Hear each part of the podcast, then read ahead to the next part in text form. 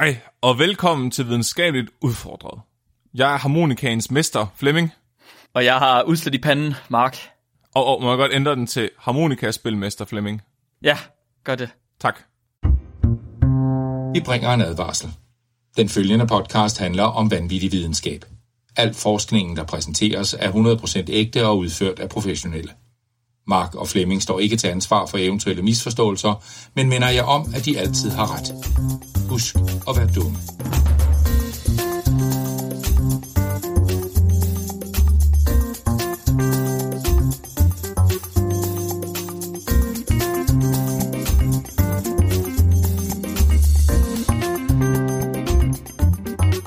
Udslet i panden? Ja, jeg har udslet i panden. Det klør, Flemming. Det klør. Puh, her var det klør. Er det fordi, du er ved at blive sådan en anime-karakter, at så er du ved at skifte ham? Gør man det som anime-karakter? Ja, det er ligesom at blive varulv. Det, det, det er derfor, at jeg, jeg skaller så meget hernede, hvor det var. Ja. Så bliver du til Weeaboo til sidst. Jeg havde også, jeg har lagt mærke til, at jeg er begyndt at få sådan nogle øh, lange totter af spidst hår. Sådan nogle pigge, ja. nærmest. Øh, jeg er også begyndt en gang imellem, når jeg snakker med folk, eller hvis folk de kommer hen og snakker til mig, så du ved, så laver man sådan, så er der sådan en mærkelig cut, og så som jeg kigger på dem meget intenst, og så kommer der sådan en kling-lyd. Ja. Ja. Der er sådan, ud af ingenting er der en mand, der siger, Hå! Ja, ja, ja, ja. Din kontaktlinser er også alt for små. Det er som om dine øjne er bare blevet dobbelt så store lige pludselig. Det er kontaktlinser, jeg har i. Det er derfor, jeg gør. Ja. Jeg synes også, min øjenfarve havde ændret sig. Det er super mærkeligt. Ja. Hvorfor er du harmonikans mester, Flemming? Hvad, hvad sker der? Er du klar? Nej, ja, ja. Skal- vi, skal i dag, der skal, vi behøver slet ikke at, at putte alle de der sej, klip lydeffekter ind. Jeg kan bare spille vores intro. Øhm, Nej, du kan ikke. Prøv lige, Nej, det- prøv, lige, jeg- prøv, lige, prøv lige at gøre det. Du tør ikke. okay, okay, okay, okay, okay. Jeg er klar. Prøv lige at gøre det.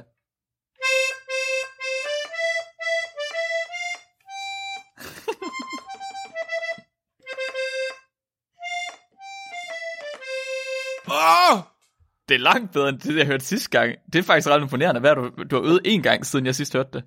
Prøv at se, jeg kan, jeg kan, jeg kan læse noget, Mark.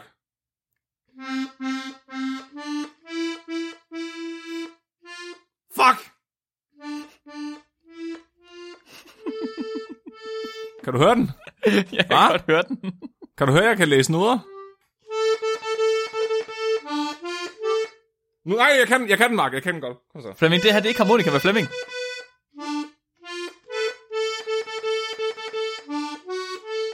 Hvad? Det er ikke harmonika med Flemming, det her. Vi Nå. har, en vigtig, vi har en vigtig agenda, vi skal igennem i dag. Vi har ikke tid. Åh, oh, jeg hørte ikke lige, hvad du sagde. Nej, det kan jeg godt klare. det er jeg slet ikke tvivl om. Hører aldrig, hvad jeg siger. Mark, prøv at høre. Ja. Mm. Prøv nu at høre, Mark. Jeg hører. Skal vi have nogle sandheder på bordet? Ja? Så øh, du har fortalt... Jeg kan ikke huske, hvad vi skal snakke om i dag. Nej. Men du har fortalt mig, at det skal være noget ubehageligt. Åh, det Og kan så, du og så spørger jeg dig, er det afskåret peniser? Og så siger du værre. ja, øh, Måske, måske, måske. Så jeg kan ikke udelukke, at jeg måske prøver at købe noget tid lige nu. Nå, det er det, du har gang i. Okay, så forstår jeg meget bedre. Det er fordi, nogle gange så er jeg ikke så, kan jeg ikke helt forstå, jeg kan ikke sætte mig ind i Flemmings hjerne. Det er sådan lidt, sådan lidt svært, fordi den måde, du prøver at købe tid på. Ja, okay, jeg skulle lige til at sige, at du virker ikke som om, du er, du, du ved, har det så ubehageligt, men på den anden side, du virker som om, du har det virkelig, virkelig, virkelig ubehageligt hele tiden. Hvad? Bare sådan totalt, øh, Jeg går bare og skriger i smerte. ja, indvendigt, indvendigt, Ja. men ved at spille harmonika i stedet for. Men ja, det, det kommer muligvis til at blive en lille smule ubehageligt i dag.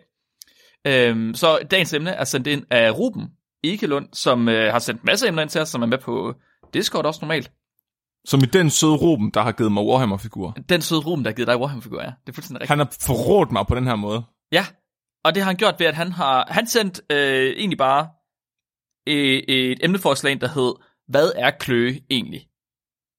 Og det er jo interessant nok i sig selv. Det kunne godt blive sådan en, en almindelig science YouTube-video eller sådan noget, hvor man ligesom går ned og prøver at finde ud af, okay, hvordan binder de her receptorer til forskellige, og hvordan, øh, hvad hedder det, øh, ja, hvordan reagerer de på stimuli og sådan noget. Det kommer vi også til at snakke om. Men måden, han ligesom pitchede den til mig, det var ved, at han sendte en, øhm, en, en, ikke en journalistartikel ind, fordi det er en artikel, der er skrevet i The New Yorker, men af en neuroforsker, som forsker rigtig meget i neuroner og i nerver, og hvordan nerver de ligesom øh, binder til forskellige signaler. Og så har han også kirurg samtidig, så det forsker han også meget i.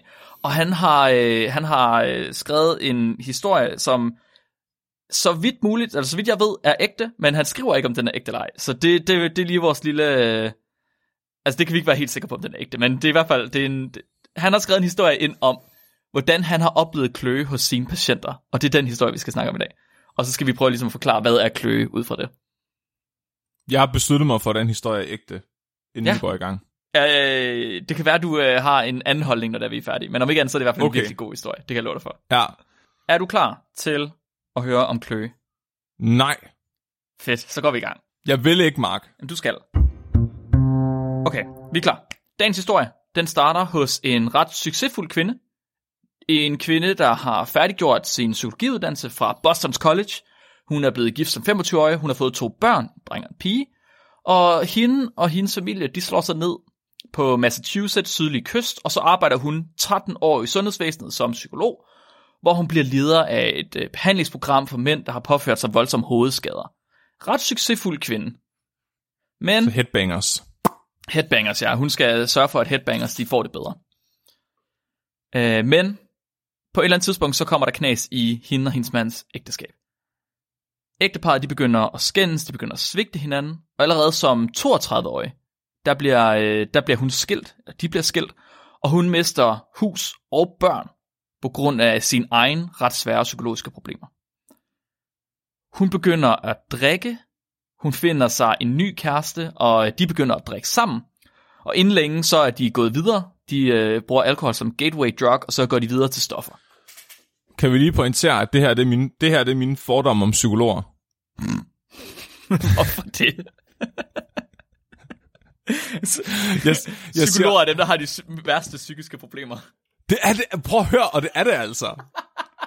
Okay, lige, og jeg kender en psykolog, han har, han har ikke issues. Han, han, er, han er sådan en blanding mellem Sigmund Freud og Kaptajn Haddock. Men alle andre psykologer, det er tit dem, der de projiciterer. Det synes jeg fandme er en vild påstand, ærligt talt. Men sådan er det jo altid med det, man gør her i livet, ikke? Det er jo, man, man, man skal prøve sådan at bearbejde et, ens egne issues. Det er også derfor, vi arbejder så meget med lort. Er det ikke sådan lidt øh, Freud-agtigt at, at tænke på den måde, at, at øh, det eneste, den eneste grund til, at man laver det, man gør, det er, fordi man ikke synes, man selv er god nok til det, eller fordi man selv har problemer? Det er sådan en underbevidst trang til at gøre sig selv bedre. Ja. Jeg tror, det er fordi, vi, hvor, vi, er gået, vi er gået, altså, vi sidder fast i det anale udviklingstrin. Mhm. Altså sådan toårsalderen, der hvor man begynder at synes, prut og tisse er mega sjovt. Det er som om, der er et eller andet traume, der har forhindret os i at udvikle os videre derfra. Og, der, og derfor er vi nødt til at gå tilbage til det, det udviklingsstadie, og så prøve at bearbejde det ved at lave podcasten. Altså, Du misforstår fuldstændig, Flemming. Det er overhovedet ikke sådan, det er. Det er fordi, vi har været igennem alle stadierne. Men vi er så hyperintelligente, og så langt forud i vores udvikling, at vi har forstået, hvilket af de stater, vi bedst kan lide. Og så har vi bare gået tilbage til det. I stedet for at bare blive i det stadie, vi tilfældigvis er kommet i, så har vi sagt, det gider vi ikke. Vi gider ikke være i det sidste stadie. Vi vil være i analfasen. Måske er det fordi, man når, at det er sådan cirkulært, at når man har udviklet sig helt færdig, så starter man forfra. Altså sådan, du ved, en spiral, opadgående spiral. Det kan Så hvis man, lever, hvis man lever et optimalt liv indtil alderen 102 år, så når man tilbage til den anale fase. men, der, men vi er så psykisk overlegne, at vi, er nået, at vi allerede nået dertil. Ja, det, mm, jeg kunne godt forestille mig, at du har ret. Men hvor er psykologer så henne på det her? Øhm, hende her, hun havde i hvert fald problemer selv. Det, det, det skal der ikke være nogen tvivl om. Så hende og hendes kæreste, hendes nye kæreste, de begynder at tage hårde stoffer sammen. Hårde og hårde og hårde stoffer. Og, øh, Arbejder hun stadig som psykolog? På det her tidspunkt arbejder hun stadig som psykolog. Sådan. I lidt endnu. Men det tror jeg også, at det et kvalitetsstempel for en god psykolog, det er at være At- på hårde stoffer. Jamen, det er det garanteret. Og det, Bare det se var, på Sigmund Freud. det var heldigt for hende, fordi øh, ret tæt på hendes lejlighed, der havde hun simpelthen adgang til en gadepusher, der solgte heroin. Fuck. Han stod bare derude og ventede, fordi hun var den bedste kunde. Han vidste godt, at det var der. der han, han investerede i det hjørne der. Det var også klart, når ens kunde, hvis ens kunde er, har grøn til at bare købe alle de Ja. stoffer, der findes. En dag, der tager den her kvinde, hun tager til sin læge, fordi hun har det ringere, end hun plejer at have det. Og øh, hun opdager, at hun er blevet smittet med HIV af en kontamineret nål. Au. Hun, hun mister sit job, hun mister retten til at besøge sine børn, og hendes HIV-infektion, den giver nogle ret svære komplikationer. Altså øh, fysiske komplikationer. Så blandt de her komplikationer, bivirkninger, der får hun øh, endnu en virusinfektion, Den hedder herpes zoster, og den giver det, der hedder helvedesild. Ved du, hvad det er, Flemming? Det har jeg haft. Har du haft det? Ja. Kan du prøve at forklare, hvordan det føles? Jamen, jeg vågnede om natten af, at jeg havde sindssygt ondt i ryggen nede i lænden. Mm. Og så tog jeg til lægen på Tåsinge. Uh, du skal bare... øh, Det er fordi, du kan muskler nok i din ryg. Så trak hun op min trøje, så havde jeg et kæmpe stort udslæt på Ja. så sådan, du er, helv- du er helvedesild, og så fik jeg noget antibiotika eller penicillin eller sådan noget, og så var det det. Jeg er nok et eller andet antiviral i stedet for. Det er en Nå virus. nej, ja, det er en virus, Ja. det er rigtigt. Hvad fanden fik Ja. jeg egentlig så? Det gik i hvert fald væk lige med det samme. Ja, okay, det var altid noget. Uh, helvedesild, ja. hvis man kender det som det engelske betegnelse i stedet for, det hedder shingles. Og det er, det, det, det, så vidt jeg ved, så vidt jeg ligesom kan forstå, som Flemming han forklarede også, så er det måske bare et af de mest øh, smertefulde udslæt, man overhovedet kan få, som kommer af den her virus. Den her herpesvirus. men, men det er jo også, er det ikke noget med, at den er i familie med skoldkopper eller sådan noget? At det er meget normalt, hvis du har haft skoldkopper, så får du den senere i livet eller sådan noget? Det er faktisk ikke klar det hed, Den hedder herpes som dens øh, genus, Nå. Så det er jeg faktisk ikke sikker på. Jeg har fået herpes i ryggen. Ja, simpelthen. Men det gør ret, det gør ret nullerne, eller det er lidt underligt. ja, Men det er også som regel noget, gamle mennesker får. Ja, og så, jeg har, jeg har hørt om nogle få unge mennesker, der får det, men jeg ved ikke hvorfor, at det kommer. Jeg, jeg tror, at det må være, fordi at ens immunforsvar de bliver nedsat på en eller anden måde. Og så tilfældigvis kommer en kontakt med den der herpesvirus. Jeg har en gammel, gammel sjæl. I guess. Øhm, ved den her kvinde her, der lokaliserer hendes helvedesild, den lokaliserer sig i, øh, ved hendes pande og hendes skalp. Og den giver hende nogle ret ubehagelige, væskefyldte sår. Altså blære, basically. Ja. Ja. Men heldigvis, så hun opdager ligesom den her HIV her, hun kommer i behandling for den, og infektionen, både HIV og helvedesilden, det kommer under kontrol. Og øh, så får hun ligesom, hun kan godt se, det her det er noget rigtig pis, jeg er nødt til lige at vende mit liv 180 grader, så hun starter i rehabilitering, og hun dropper den her junkie kæreste, og så da hun er 36, og til hun er 38, der har hun to gode år, to stille år, uden nogen problemer, uden nogen komplikationer. Men Så, så kan hun få nogle flere børn. Jamen, det er ikke det, hun gør. Øh, Nå. efter de to år der, så begynder hendes hoved at klø. Det begynder at klø i panden. Nå, jeg, skulle, jeg troede, det var sådan en plot twist, men nu var det indersiden af hovedet, der klød. Ja, det kommer vi nok til. Nej, okay, ja. Så hun havde, øh, hun havde fået en behandling med, det, med et, øh, et medicament, et antiviralt medicament, der hedder acyclovir. Og det har en tendens til at sætte gang i udvikling af blære og sår som en bivirkning. Det er sådan en ekstra ting, der. Er du nu sikker på, at du siger det rigtige lægemiddel med de rigtige virkninger? Oh, det eller er du ude, hvor du, det siger min eller er du ude, hvor du ikke kan bunde, Mark? Jeg tror, du er ude, hvor du ikke kan bunde her. Okay, Det, det, siger øh, min kilder, det gør. Hun havde taget et medicament, som havde haft en bivirkning, der gjorde, at hun begynder at udvikle blære og udslæt. Mm. Men den her gang, der bliver et kæmpestort område, altså på grund af de her blære her, så er der et kæmpestort område i hendes pande, der bliver helt følelsesløst. Hun mister What? følelsen i panden.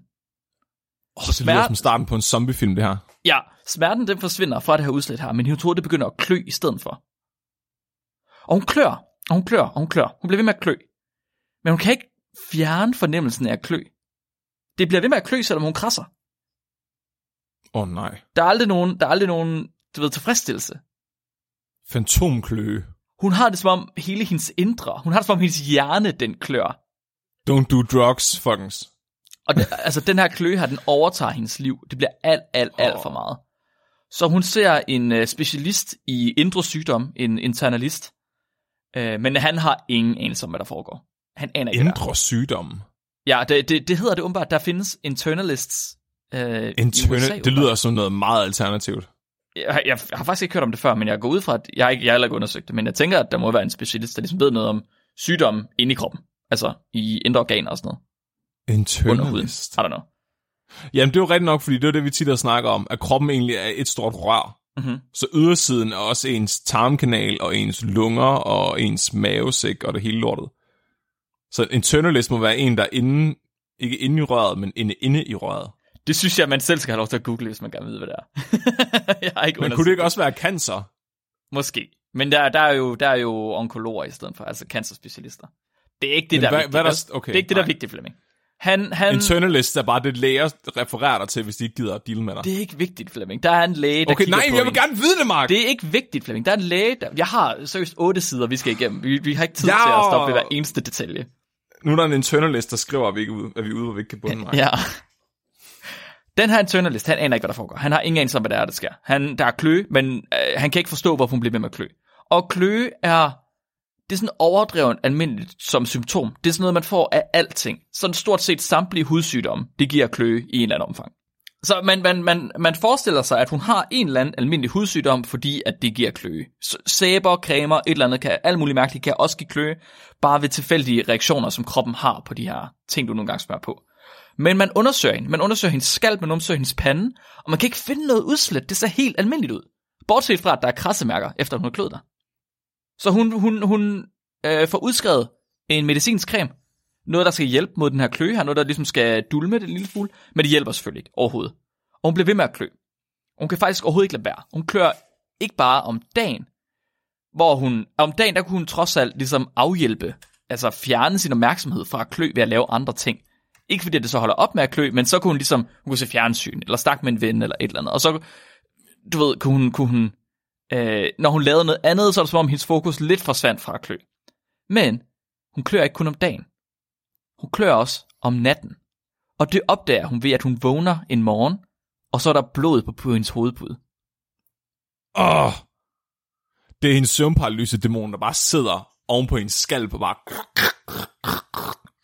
Så øh, den her kvinde her, hun går til læge igen og igen og igen, men de kan bare ikke finde den her årsag. Hun, hun provokerer, eller ikke provokerer, men hun, hun, hun tager til de her læger så meget, som hun overhovedet kan, fordi hun vil finde ud af, hvad fanden der er galt, ikke? Intet hjælper. Og til sidst, så begynder de at mistænke, at det slet ikke har noget med hendes hud at gøre. Og gløde behøver heller ikke komme af hudproblemer. Det kan også være øh, et symptom på nogle, altså på både fysiologiske eller neurologiske komplikationer.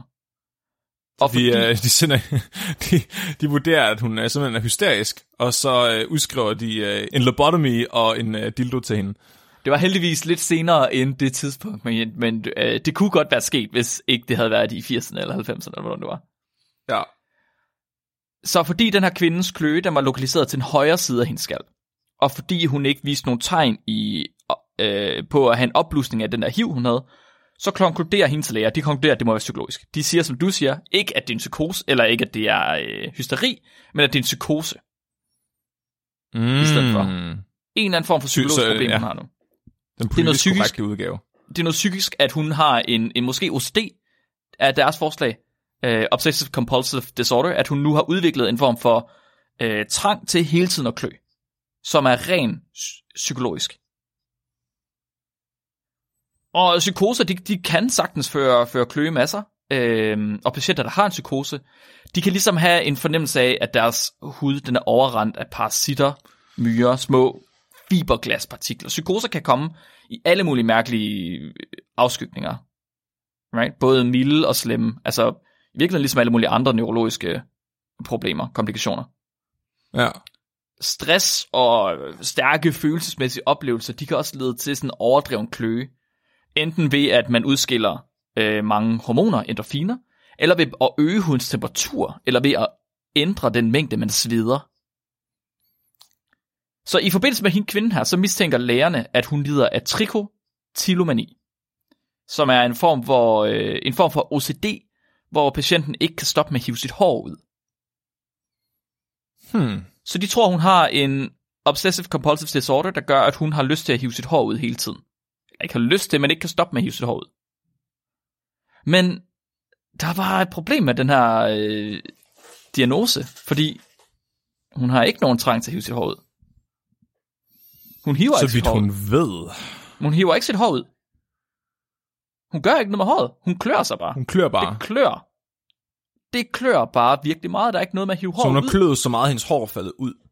Det sker faktisk, ja. Hun klør faktisk så meget, at øh, Ah. hendes hår det falder ud, ja.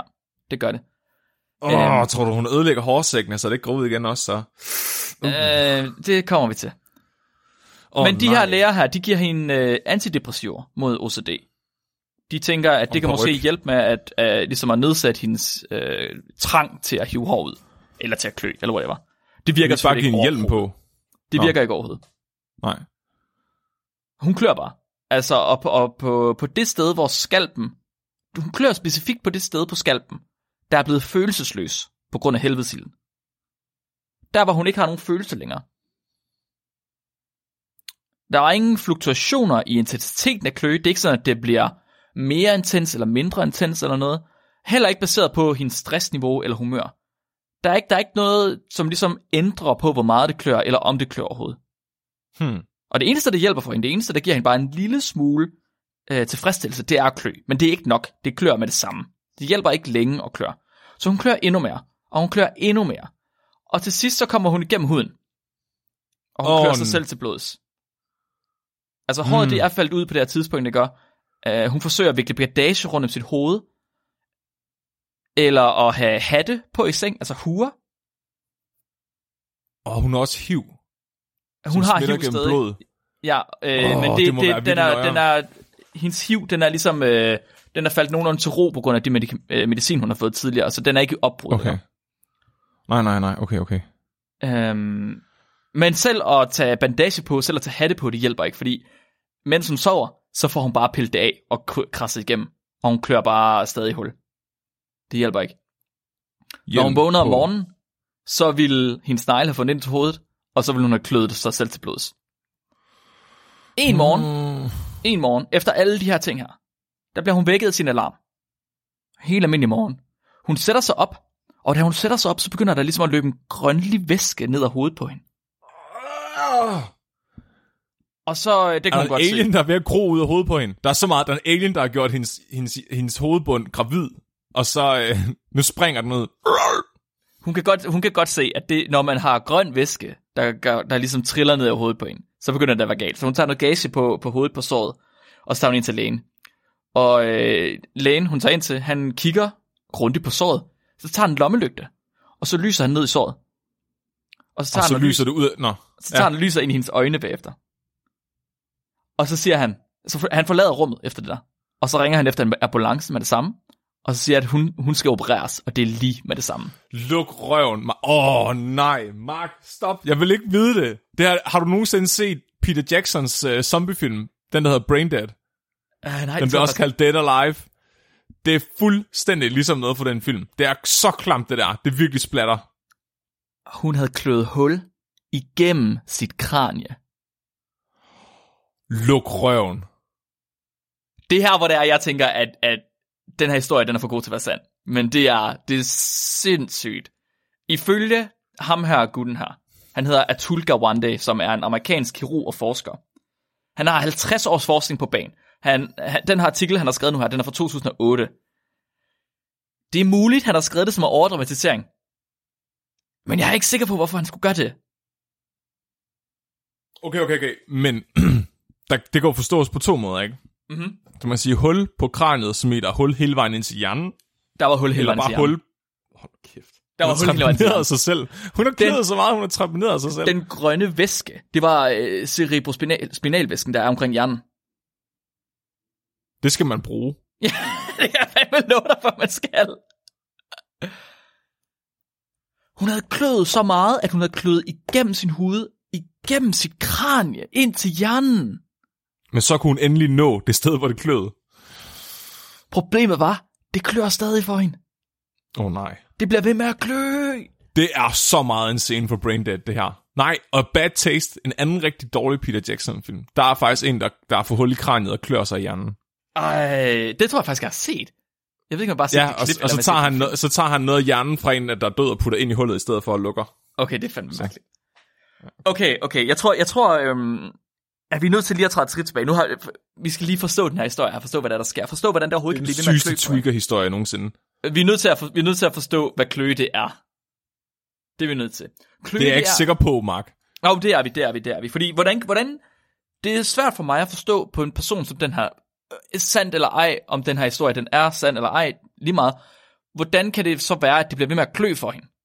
Selvom hun ligesom har kløet igennem sin hud, hvor hendes receptorer er, hendes nerver er. Nej, det er svært for mig at forstå. Så lad os prøve at se, om vi kan forstå, hvad det er, kløe det egentlig er.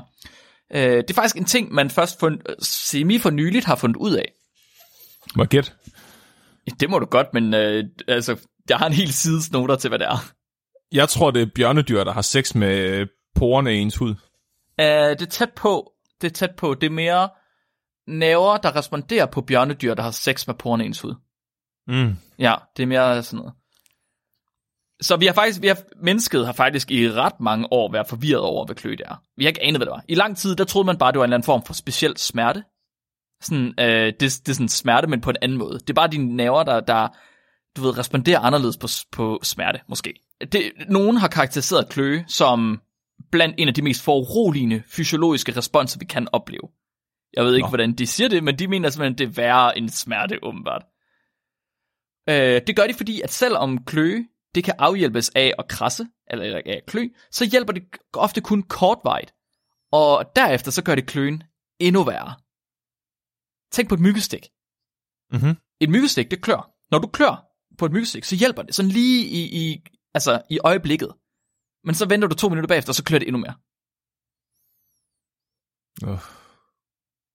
Man mener, at det her klø-krasse-respons, det er et respons, der er udviklet til at hjælpe os med at undgå øh, forskellige former for farer, som parasitter, insekter, plantegift, sådan nogle ting.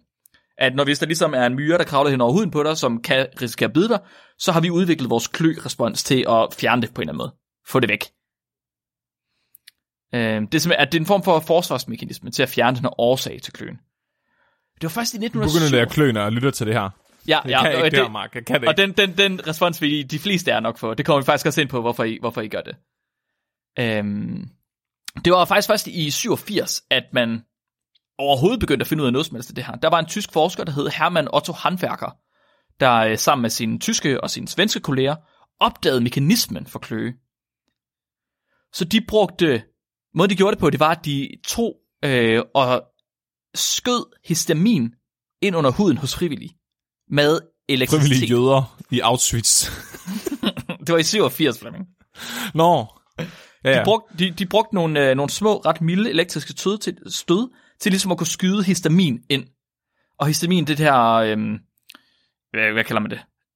Øh, hvad kalder man det? En neurotransmitter? Det, må, det ved jeg ikke, hvor jeg vil helst ikke ud, hvor jeg ikke kan bunde. Åh, oh, hold nu kæft, Flemming. det er øh, det molekyle, man ofte ser i forbindelse med inflammationer og sådan nogle ting. Det giver rødme, og det giver også øh, kløe. Ja. Så de, øh, man kunne simpelthen skyde histamin ind under huden hos frivillige. Og når de så gjorde det, og, og de øgede dosen, så rapporterede forsøgspersonerne, at det begyndte at klø mere. Så det vil sige, at det var kløen som respons på histamin, den var afhængig af dosen, man får. Og det er som regel en ret god indikator på, at det man så giver dem, det er ligesom den direkte årsag til responser, der kommer bagefter.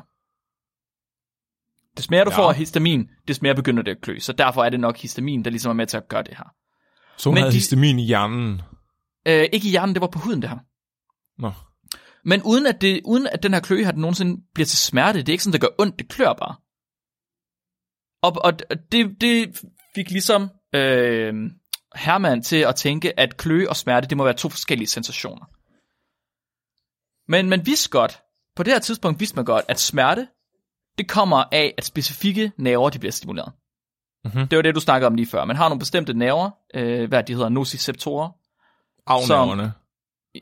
Ja, altså det er bestemte nerver, nociceptorer, ja. smerte, smertereceptorer, som responderer på øh, fysisk tryk og andre ting, som så gør, at de sender et signal til hjernen om, at det her det skal gøre nas. Det kendte man godt til, men man har aldrig fundet en nerve for kløe. Så man Hmm. havde jo troet, at det faktisk var de samme nerver, som dem, der gav smerte, eller dem, der øh, stimulerede smerte. Men nu har Herman lige fundet ud af, at det er nok to forskellige øh, signaler i virkeligheden. Det ligger nok i sjælen. Den ligger måske i sjælen her. Ja. Så Herman og hans kolleger, de satte gang i at forsøge at finde de her klønæver.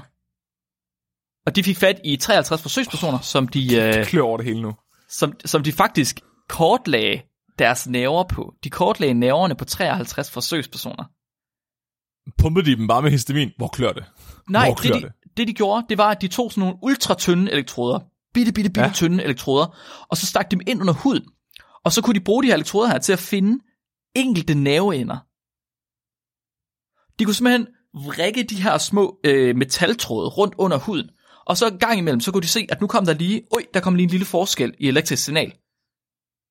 Og når der gjorde det, Fuck, så, det er ulækkert. når der gjorde det, så vidste de, at de har fundet en enkelt nerve. Hold nu kæft. Det er der ikke Og- nogen, der har været 57, sagde du det? Nej, 53 Frivillige? Ja, Så- 53 okay, frivillige. undskyld, 53. What the Ja. fuck? Og når de, Det er når det de, så meget data for Auschwitz, de bare har ventet 40 år med i. det de så havde gjort, når de fandt en nerve, det var, at de så ville Ja. stimulere den med elektricitet, og så vil de notere dens respons. Så en nerve, den fungerer øh, ved, at den sender et elektrisk signal via dens neuron. Øh, som regel, det er lidt forskelligt, hvordan det fungerer, men som regel ind til øh, ryggraden, og så fra ryggraden op til hjernen. Det kan det være. Det kan også samtidig være direkte op til hjernen. Eller til andre steder i kroppen. Det er lidt forskelligt. Mange af de responser, vi har, som vi snakker om i dag, der er det fra nerven til ryggraden op til hjernen. Og de nerver, vi har, de responderer på de ting, de stimuli, vi ligesom giver dem. Det kan være varme, det kan være kulde, det kan være tryk, det kan være stik, prik, whatever. Men det behøver det ikke. Fordi det eneste, nerven den gør, det er, at den sender et elektrisk signal videre. Så du kan snyde nerven til at tro, at den er blevet udsat for et, stimu- for et stimuli, ved bare at give den det elektriske signal. Åh oh, nej. Jo, så du behøver ikke at brænde en, en forsøgsperson for at få dem til at føle varme. Hvis du kan sætte gang i en nerve, som er en varmenave, Åh, oh, det er sådan fremtidens tortur, det bliver bare, at du får sådan en hjelm på, der stimulerer dine nerver, så du tror, du bare er ved at brænde op i den inferno.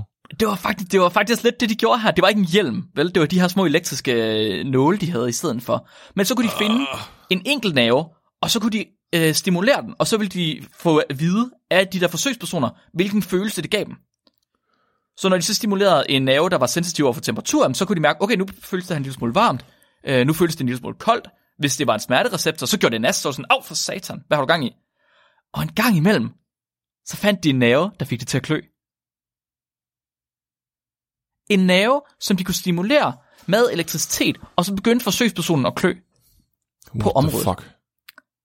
Det var ret sindssygt, så de fandt faktisk, de kunne ligesom tage de her øh, receptorer, de fandt, de nerver, de fandt der, og så fik de karakteriseret dem fuldstændigt, hvad det var. Altså, de fik simpelthen beskrevet præcis, hvad er det for en type nerve, og de fik beskrevet, at det er en nerve, der er forskellig fra smerte øh, neuroner, eller smertenerver, nociceptorer, receptorer, whatever. Og øh, på den måde, så fandt Hermann og hans hold, de fandt faktisk den specifikke type receptor, der reagerer på kløe. Og de fandt ud af, at den har et reaktionsområde, der er gigantisk. Så klønerver, de kan opfange Øh. signaler i en radius af op til 8 cm. What? 8 cm. En almindelig Var det et smerte... 8 cm hul, hun havde i hovedet så? Det, øh, ikke helt, ikke helt. okay, okay, okay. Øh, Men det kommer vi nok til, hvorfor det ikke var. Men øh, hvis vi lige skal give lidt kontekst, så en almindelig smertereceptor, den kan kun måle inden for en millimeter. Jesus. Men det er ikke vigtigt, fordi vi har så mange smertereceptorer på vores krop, at der altid er altså minimum et par stykker, der kan måle, hvis det er, at vi får et eller andet. Med mindre, at vi ødelægger de receptorer. Men det gør også mening, fordi smerte er vel nødt til at være mere specifikt til, hvor det går ondt, for at du kan identificere problemet. Ja, og man kunne forestille sig, at kløe måske skal være mindre specifikt, sådan at du... Fordi det der klør, kan jo flytte sig væk fra området. Mm, det giver mening, ja. Så er du nødt til at skulle klø dig i et større område måske. Plus hvis du alligevel bare stiller dig op ad en væg og knupper dig. Altså, så, Øh, præcis. Altså, så skal du skal nok få det fjernet på en eller anden måde. Øhm, andre forskere, de har sidenhen ligesom kunne beskrive, hvordan at nervefiberne fra øh, kløreceptoren, de faktisk går til ryggraden, og så går hele vejen op til hjernen bagefter. Og man har set på PET-scanninger, eller PET-scanninger, at kløe, det har en helt specifik signatur i hjerneaktiviteten. Øh, blandt andet i det område, der styrer ufrivillige bevægelser og styrer afhængighed. Så det er simpelthen det er en, det er en, øhm, en refleks at klø sig, når det klør. Det er ikke noget, vi styrer. Det er en ufrivillig bevægelse. så det er derfor, hun gjorde det i søvn. Ligesom Det hun trak sygt. vejret. Muligvis ja. derfor, hun gjorde det, gjorde det i søvn, ja. Det blev også, øh, det, det blev klart for dem, fordi at det er en, en refleks, at så hænger kløe, det hænger uundgåeligt sammen med at krasse. Og det kan udløse, udløses kemisk, ligesom de blev gjort med histamin her. Øh, det er også det, der sker, når det er en myg, der bider os. Og myggen har også et bestemt molekyl selv, mener jeg. Øhm. Men det kan, men det kan også øh, stimuleres mekanisk. Det kan også være en, en, altså, en fjer, der lige så stille kører hen ad armen på dig. I stedet for. Det kan også lede til kløe. Eller et eller andet fysisk objekt, der simpelthen går hen på dig. Fucking høre på det her afsnit. Kan lede til kløe. Og man finder ud af, at øh, klø-krasse-refleksen, den aktiverer en højere grad af hjerneaktiviteten, end for eksempel den refleks, der får os til at trække vores hånd til os, når vi rører noget varmt. Altså hvis vi brænder os. Hvis vi brænder os, så er det en meget mere, en meget mere grundlæggende refleks. Den skal ikke op og øh, stimulere lige så mange hjerneaktiviteter, som den her klø-krasse-refleks skal. det har været rimelig sygt selektionspres. Det er ret vigtigt, at vi har kunne klø os åbenbart. Tænk, tænk på, hvor mange dyr, der klør sig. Ja, Altså, det, altså, det er jo stort set alle øh, flersæt... Ah, okay. Svært at sige. Men jeg tænker også bare mange dødelige viruser, der, bliver trans- der har en vektor, som er et insekt, altså en Ja. lus, eller en myg, mm-hmm. eller en tæge. Altså, jeg tænker bare, at altså, der er en kæmpe evolutionær fordel at fjerne de her parasitter, inden de nåede at bide dig, for eksempel. Ja. Det er du ret i. En ting, der stadig var sådan lidt mærkeligt, en ting, man ikke forstod, det var, øhm, hvordan det kan være, at kløe, eller at det samme stimuli, det kan sætte gang i kløe, men også kan sætte gang i noget helt andet. Så for eksempel, hvis man tager en fjer, øh, eller et eller andet, et eller meget blødt, og så stryger det op af en person, så kan det samtidig lede til, at man klør sig. Andre tider kan det øh, føre til, at man i stedet for bare mærker det som, som en fjer, altså meget blødt berøring. Og hvordan kan det være, nu kommer en Flemming, hvordan kan det være, at man kan få sig selv til at klø, bare ved at tænke på det? Øh. Hvis du tænker på, at der er en myre, der løber op ad din arm, så begynder det at klø på dig. Højst sandsynligt, det gør det for rigtig mange i hvert fald. Nu her, når jeg bare havde siddet og snakket om det her. Der er ikke noget, der rører ved jer. Og alligevel, så sætter jeres hjerne i gang i en eller anden aktivitet om, at det klør. Hvordan kan det være, at det klør, uden at der nødvendigvis er en stimuli i jeres nerver?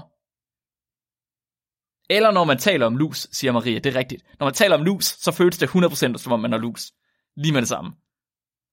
Nu stopper I, det klør allerede nok i forvejen. Så okay, så det, det, det er øh, næste halvdel af afsnittet. Der hvor vi ligesom prøver at, for, at svare på, hvordan det, alt det her det kan være. Hvordan kan det være, at man kan sætte gang i det her respons her. Men vi skal lige tilbage til operationsstuen først. Men er kløende kvinde. Hendes De sår, det, amputerede hovedet. Og hende, der, kløen. de havde amputeret hovedet, og så var der ingen problemer længere. Det ja. gjorde de ikke. Det ville være en dårlig, en dårlig historie. Vi er ikke færdige nu, Flemming. Vi er langt fra færdige. Jo, vi er, Mark. Slut. Og De tager, og, øh, de tager og vasker hendes sår, og så forbinder de hendes sår. Og der er en plastikkirurg, der dækker såret, hullet, med hud fra hendes lår. Øh, og øh, hun får hovedet bundet fuldstændig ind i forbinding, så hun ikke kan klø sig, forhåbentlig. Alligevel så vågner hun i morgen og opdager, at hun har kløet sin nye hud af. Den her hudkraft, hun har fået, den er forsvundet. Den ligger ved siden af. Det er ligesom pille proppen ud af en spargris. Yep. Hun får transplanteret noget mere hud til sit hoved, og øh, den her gang der får hun også bundet sine hænder ind. Og de hjælper ikke. Den er alligevel væk igen. Selvom hun får bundet sine hænder ind i forbinding, så, øh, så får hun kløet sin hudlap væk. Og så fandt de ud af, at det i virkeligheden var hendes ekskæreste, der når hun sov, kom ind om natten og stod med heroinnål og gravede hende i hovedbunden. Lærerne de bliver ved med at tro, at der er tale om en eller anden form for OCD. De, de nægter at tro på andet, end at hun har en psykose.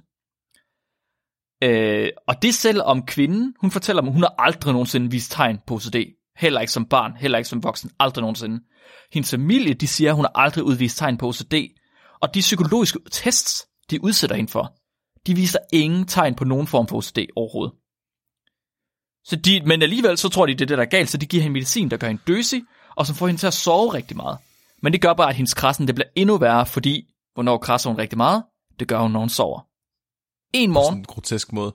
ja, på en ret ubehagelig måde. Det er sådan, ligesom man gør med børn. tragikomisk. Nu går du i seng uden pandekager. Ja. hun har det ikke særlig fedt. Hun er, øh, hun er rimelig frustreret. Jeg går ud fra, at hun er ret tæt på at tænke, hvad fanden skal jeg i det her liv stadig? Heldigvis så en morgen, der vågner hun op til et nyt ansigt fra en ny læge. Et øh, smilende ansigt, og det her ansigt, det siger, Godmorgen, jeg er Dr. Oaklander. Og til at starte med, der tænker hun, nu kører møllen igen, ikke? Nu, øh, en til, garanteret en psykolog, der tror, at det ikke er OCD nu, nu er det noget andet i stedet for. Right? Men Oaklander, hun siger, det første, jeg vil have, du skal vide, det er, at jeg ikke tror, du er tosset, og jeg tror ikke, at du har OCD. Jeg har hørt om det her før. Og jeg ser et udmærket case study i form af dig.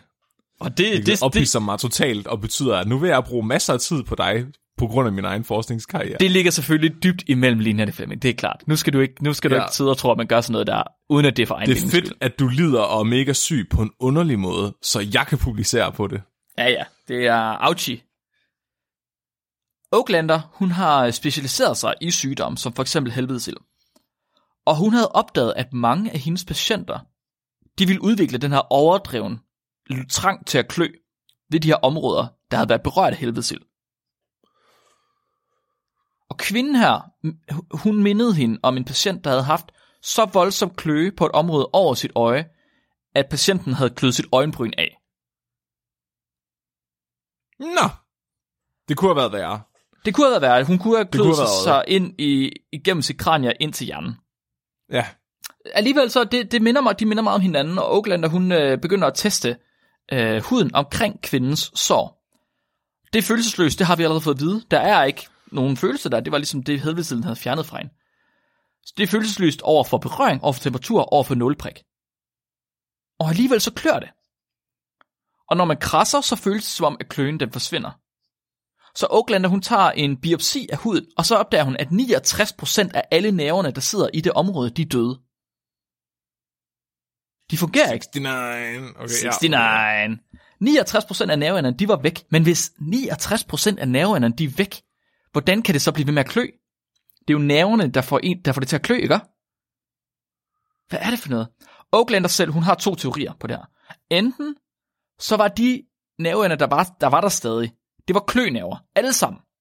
Og uden at, de kunne, uden at de havde noget konkurrence fra smertenerver eller fra temperaturnerver, så var de blevet konstant aktive. Fordi de skulle ikke konkurrere Se med nogle andre. Det fandme være farligt at lave en 69'er, hvis man har et ekstra hul i kraniet. Hold nu kæft, Flemming. Det var den ene. De, de kunne være blevet konstant aktive, eller også så var det det modsatte. Okay. Så, så måske var det, at nerverne de var væk, men kløsystemet i kvindens hjerne, den var gået græsat. Den fungerede stadig, selvom der ikke var noget respons eller noget signal fra nerverne. De andre læger og kirurger, de troede ikke en meter på nummer to. Det giver ingen mening. Al stimuli fra nerver, det fungerer ved, at nerven bliver stimuleret, sender et signal ned langs neuronen og op til hjernen, så den hjernen den kan respondere på det. Hvis ikke du har en nerve, hvordan skal hjernen så kunne respondere? Det giver ingen mening overhovedet. Så det er sådan lidt ligesom fantomsmerter, bare fantomkløe. Sådan, det er ligesom hvis du er ondt i noget, der er amputeret, eller hvad? Åh, Flemming. Vi kommer til et fantom lige om lidt. Åh oh, nej. Det er 100% det. Det er 100% Åh du nej, har så nej, meget ret. Mark. Det er 100% det der. Så, men de andre læger, de troede ikke på det her. De troede ikke på, det var teori nummer et. De troede ikke, nej to, sorry. De troede, at der var nødt til at være nerver, der, der gjorde, at der var kløe. Så det, de foreslog, det var, at hvis nu man tog øh, hovednerven, øh, hvad, hvad skal vi kalde motorvejen, fra det område og ned til rygsøjlen, og bare klippede den nerve, skar den over, sådan at der slet ikke var nogen følelse overhovedet, så kunne man fjerne kløen, fordi så var der ikke noget signal længere. Bum, oh, oh. Nemt, det er det, man gør. Og Oaklander, hun er overbevist om, at de er ved at begå en kæmpe fejl. Det her problem her, det vil komme 10 folk tilbage, hvis de gør det. Hvis de klipper den nerve her, så kommer hendes kløe tilbage så meget værre. Åh oh, nej. Jeg forstår godt kvinden, fordi kvinden hun er desperat. Hun har været igennem det her i mange år. Hun kan ikke få den kløe væk. Hun har fucking kløet sig selv ind til hjernen. Hun vil gerne have det her problem til at forsvinde. Og der er mange læger, der er mange kirurger, der er alle sammen enige om, hvad det er, man skal gøre. Så selvfølgelig tager hun den løsning. Så hun lader dem operere sig. Hun lader dem klippe sin, øh, sin nerve over, der sidder inde bag lige over øh, hvad hedder det, øjenbrynet. Og øh, det hjælper. Det er super. Nej. Det er som om, at øh, det forsvinder, det her. Hun vågner op, og så er hendes pande, den er helt følelsesløs. Fuldstændig følelsesløs nu. Hun har slet ikke oh, nej. til det? Åh oh, nej. nej. Men det, det er fint nok. Fordi hendes klø, den er væk. Hendes klø, den er væk. I to uger. Og så kommer han tilbage med 10-fold styrke, præcis som Oaklander, hun havde forudsagt. Og det er nu det hele panden, fordi nu er den også følelsesløs. Det er hvad? hele lortet. Man giver hende Åh. smertestillende, man giver hende psykiatrisk medicin, man giver hende lokalbedøvende. Der er ikke noget som helst, der hjælper. Det eneste, der gjorde bare en lille smule, det var at spænde en skumhjelm om hendes hoved. Man tog simpelthen en amerikansk fodboldhjelm, spændte den fast på hendes hoved, og så bandt man hendes hænder fast til sengegærdet, så at hun fysisk ikke kunne klø sig. Det var det, jeg sagde. Giv Det var det, du sagde. Jeg ved det godt. Du har været alt for hurtig i dag. Det er helt vildt. Undskyld. Det er okay, Flemming. I to Det er, så, det er så år- dum en løsning, at jeg ikke troede på, at man ville gøre det. Det gjorde Det man, det joke. gjorde man. Det er Åh, så nej. syret. Man gav en fucking amerikansk fodboldhjelm på, for hun ikke kunne klø igennem den. Jeg har ikke hørt med det klø før. Jeg har hørt om folk med sø, hvad hedder det? Søvnopnø. Det hvor du sådan falder i søvn. Pludseligt. Uden, uden at kunne... Nå nej, det er når du ikke trækker vejret, når du Ja, sover. Hvad ja. hedder det andet? Øhm, Øh, der, hvor du bare falder i søvn, sådan lige pludselig kronisk, og bare falder om og sover. ja, jeg, jeg ved, hvad du mener. Jeg kan heller ikke huske det lige nu. Der, Lige de går tit med hjelm, fordi Mhm. mm-hmm. så de ikke slår hovedet ind i noget. Men, ja. men alligevel med, at det klør, det ja. I to år, der er hun indlagt og er pakket ind som Michelin-mand. På et tidspunkt, der dropper de at binde hendes arme fast, og så i stedet så taper de grillhandsker fast om hendes håndled. Mens hun sover. Hun, for, hun fortæller, at hun har ligget ved siden af en anden dude, der har haft samme problem, men hans kløe, den har været omkring halsen i stedet for. Og hun har hørt i godsøjen, at han skulle have haft det noget værre end hende, fordi en nat, der krasser han hul ind til sin halspulsår, Oh, fuck, no way, oh. og han dør af det. Nej! Han dør af det, fordi de ikke kan forstå, hvad det er, der giver den her kløen. Åh, oh, hvor det... Oh. Jeg har faktisk været med til at, at tape sådan nogle handsker på en, der ikke kunne lade med at bide sine fingre, fordi han var bide rigtigt? med. Det er sindssygt. Det er en vild ting. Det er virkelig en vild ting. Det, er, jeg, jeg, det får mig måske lidt mere til at tro på, at det kan lade sig gøre. Det er, noget, det er en historie, der måske kan være ægte, fordi nogle af de her ting, her, det lyder lidt for meget som creepypasta for mig, hvis, hvis det er noget, man rent faktisk har gjort på nogle mennesker. Grave sig ind til sin halspulsår, indtil man dør. Så øh, at tænke, forfatteren... åh, prøv at tænke på dytte det. Åh, Ja, ja, ja, det er så vanvittigt. Forfatteren af den her New Yorker-artikel, den her, artikel, den her historie her, Atul Gawande, han er ret overbevist om, at øh, kvindens læger og kirurger, de har været lidt for snæversynet. Han mener, at de, de, Nå. det her med, at de troede, at, at, man, at al receptor, al signal, det foregår ved, at du har en, en øh, receptor, der bliver stimuleret, går ned til rygsøjlen, går op til hjernen igen, aktiverer et hjernesignal. Det mener han, det er at være for snæversynet. Det er ikke nødvendigvis sådan, at vores nerver, nervesignaler, de fungerer. Og det er faktisk, de, de er blevet ofre for det, som neuroforskere de kalder for den naive forståelse. Den naive forståelse naive af den forståelse. menneskelige opfattelse, kalder man det. Så allerede i 1710, der var der nogle forskere, der begyndte at gøre op med ideen om, at menneskets opfattelse af verden, den, var, øh, den er direkte, og den er analog. Mm. Når vi opfatter ting, så gør vi det rigtig nok gennem vores nerver, men vi gør det også gennem vores hjerne. Fordi hjernen, den skal tage de her elektriske nervesignaler, så skal den oversætte dem til noget, som vi kan bruge til at navigere igennem verden. Right? At, Den teori kender jeg godt. ja, Jeg, det er den der, der går ud på, at Fleming er det eneste individ i verden, som faktisk sanser verden korrekt. fuldstændig rigtigt, Flemming. Du er den eneste, ja. der ved præcis, hvordan det føles at blive prikket med en nål. Ja, men jeg er også den eneste, der, ja, der oplever alt som absolut fakta. Ja. Mm-hmm. Og Ingen andre mennesker i hele verden, lever de sådan en oplever noget som tåge. fakta her. Ja, hvor de, Ja. ja. Ude, hvor, så de lever sådan en tåge, hvor de ikke kan bunde. Ja, og det, det gør de, fordi at de, de er nødt til at tolke på ting. Flemming, han skal ikke tolke på ting. Han kender den objektive sandhed. Det er klart. Ja. Øh, alle vi andre, vi skal tolke på ting. Så vi skal for eksempel tolke et prik med en nål, og det tolker vi som regel som smerte. Men det, at vi tolker det som smerte, det er bare et produkt af, at det igennem vores evolution, der har det generelt været problematisk at blive prikket med spidse ting. Åh, oh, nej, nu kommer den. Nu kommer den. Smerte, det findes kun i dit hoved. Det, er fu- det, det er ikke løgn, Flemming. Det er svaghed, der forlader kroppen. Det er ikke det, jeg siger. Nå. Det er ikke det, jeg siger. Jeg siger ikke, det er svaghed, der forlader kroppen, men smerte er vores tolkning af en vis øh, interaktion med omverdenen.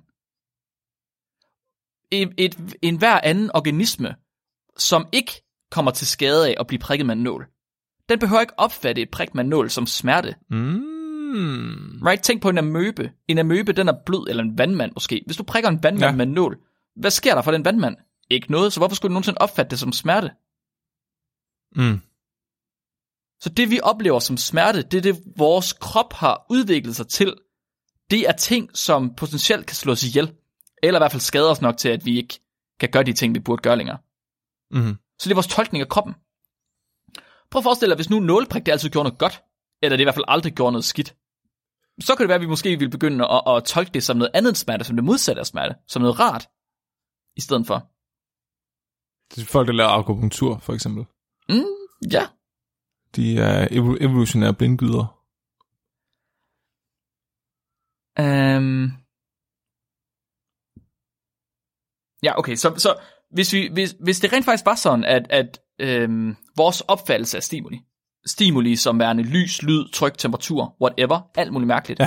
Ja. hvis det rent faktisk blev ops- oversat direkte i vores hjerne, så burde man jo i virkeligheden kunne intercepte det signal, før det når til hjernen, og så faktisk afkode det billede, inden det er, det når op til hjernen.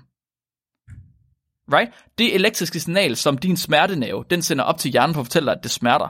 Det elektriske signal, det burde du kunne oversætte til noget andet, når det er.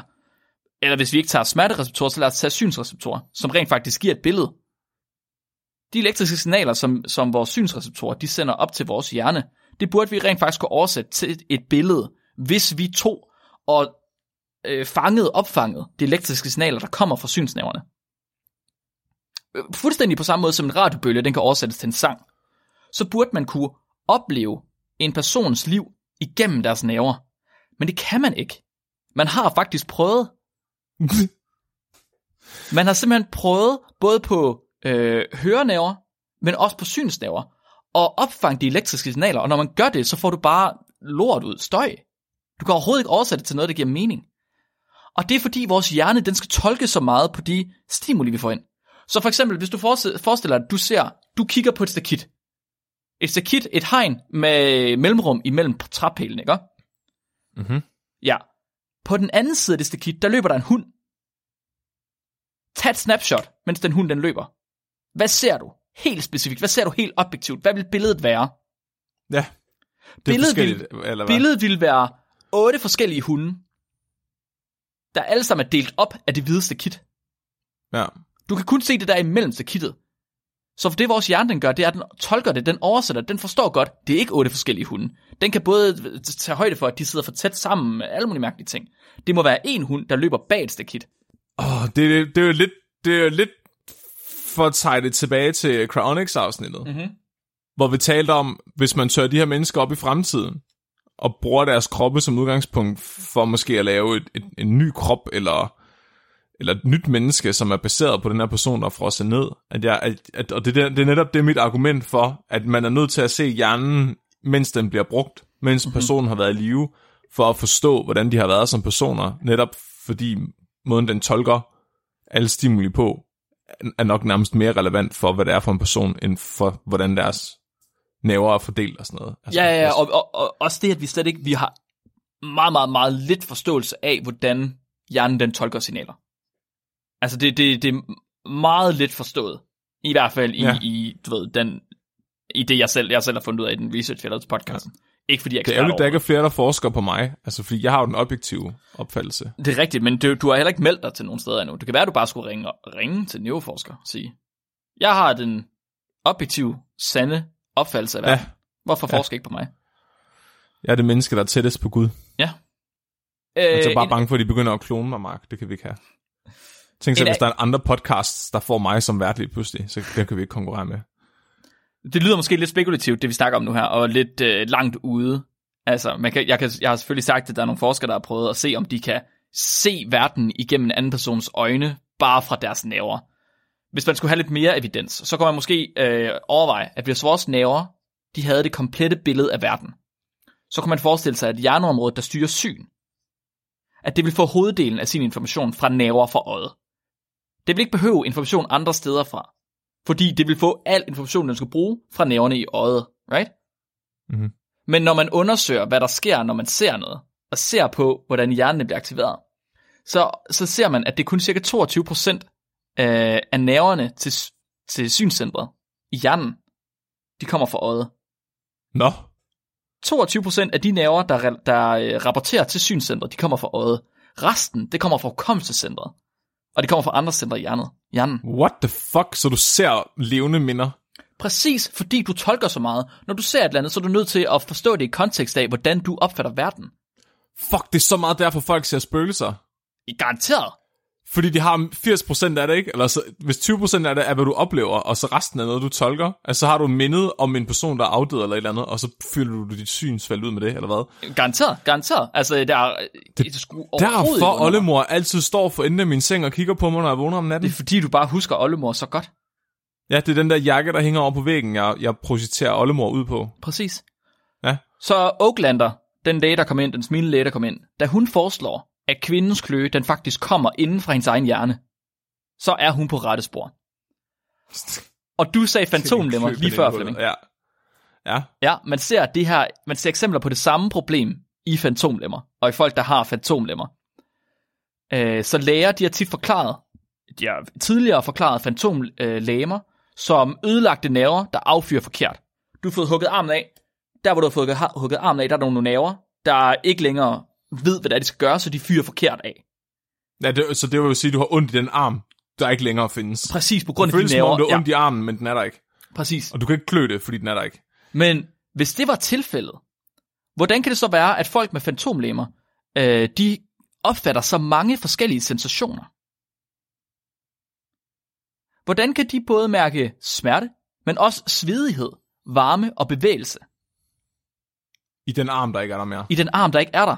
Folk, der har fantomlemmer, de, ra- de selvrapporterer, at de kan mærke vand, der løber ned ad armen. Øh. De kan mærke, at deres arm den klør. Nogle af dem, hvis de rent faktisk klør armen, der ikke er der, så virker det for dem. Det er sådan, du ved, om du kommer i himlen eller helvede, når du dør. Fordi armen, den bliver lige sendt i forvejen. Så hvis du kan mærke, det brænder, så er det fordi armen ligger nede i helvede. Og hvis du kan mærke, at det sådan svæver, og, og der er øl omkring den, så... Ja, ja det, det, ja, det, det er god, øh, god Hvis det løber ned ad din arm, så er det fordi, at valkyrierne, de står og hælder mjød ud over dig. Der din findes, der findes børn, som er født uden arme, som kan bruge deres fantomfingre til at løse matematik. Hold nu kæft, Mark. Eller ikke kan, øh, altså de gør det i hvert fald. Det er sådan en ting, de gør intuitivt. De tæller Når- med fingrene. Ja, de tæller med fingrene, uden at have har. fingre. Det kunne jeg ikke engang finde ud af med fingre. Nej. Kvinder, der får amputeret deres bryster på grund af brystkræft eller sådan noget, de kan stadig føle øh, eugene sensationer i brystet, der ikke findes.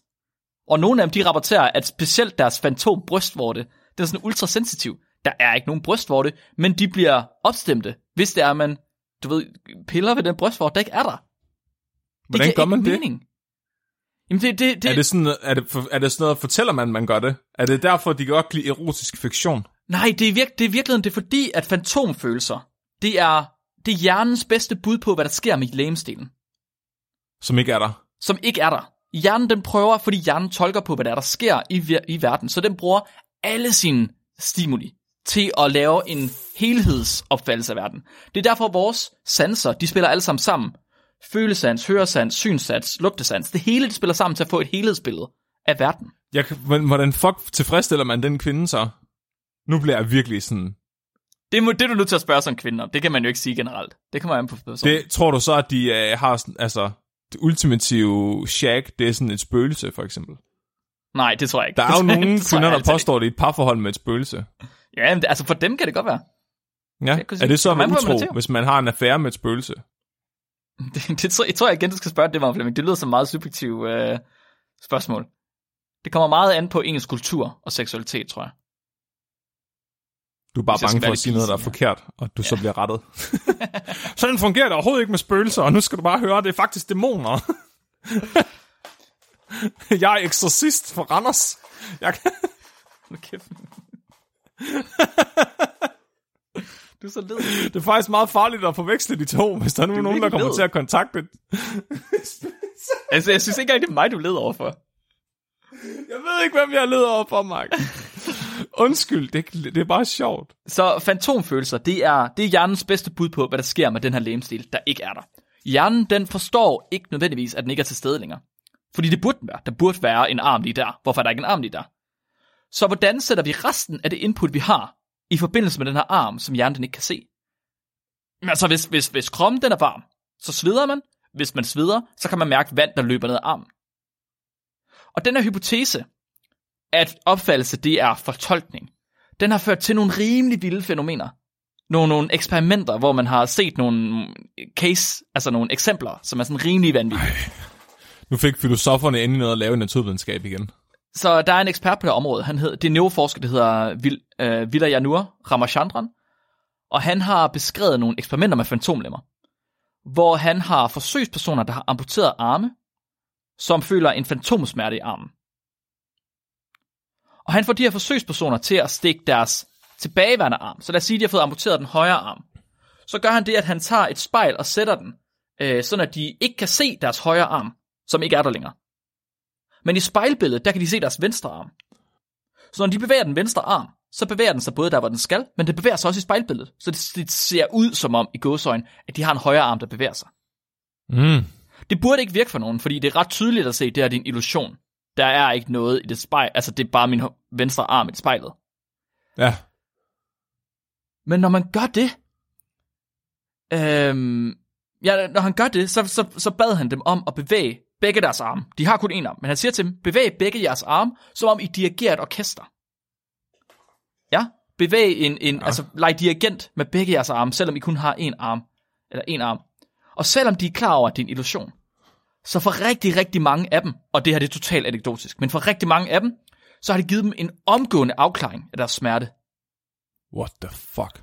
Folk, der i årvis havde en knyttet næve i deres fantomarm, som de ikke har kunne åbne, den kan de lige pludselig åbne og slappe af i. Nej, hold nu op. Folk, der har haft en fantomarm, der har været tvistet i en eller anden sindssyg position, som bare gør sygt nas, den vrikker sig lige pludselig på plads. Det kunne være vildt sjovt at prank dem så. Så lige holde en lighter op under armen. Bare permanent brand. er, det ikke også det, er det ikke det samme, når folk får sådan en gummihånd, øh, og kigger ind i et spejl, og så man kører en fjer hen over den anden hånd, ja. og så stikker en kniv i gummihånden, så kan ja. de mærke det. Vi havde, øh, vi, da vi snakkede om øh, Masterchef og øh, Charles Michel, der øh, fortalte jeg også om den her Butcher's Tongue øh, eksperiment, hvor man, øh, gav, hvor man fik dem til at stikke hovedet ind i en, ind i en øh, æske, som også var sådan en spejlkasse her, hvor man så havde en tunge, som så ikke var deres egen tunge, men det troede de, det var. Ja. Og så mente de, at de kunne smage ting, uden at smage det.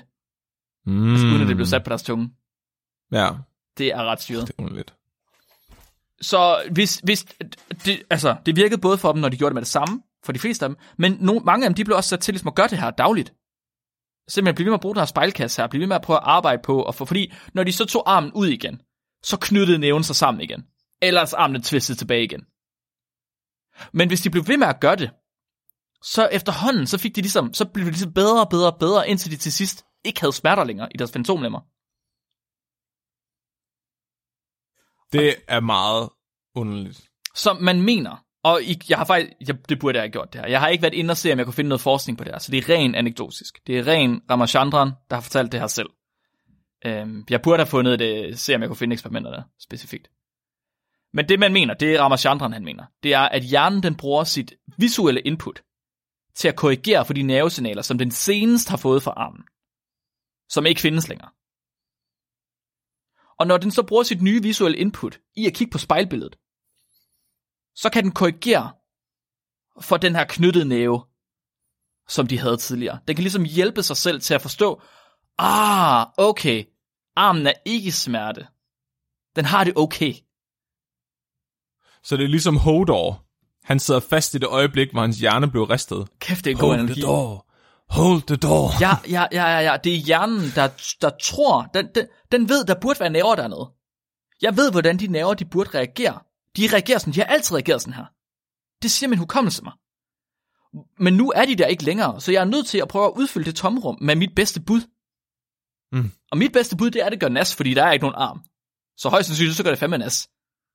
Men når man så lige pludselig skal se en arm der, så kan den begynde at hjælpe sig selv til at sige, ah, okay, der er en arm der nu, og den har det faktisk okay, så måske gør det faktisk ikke ondt længere.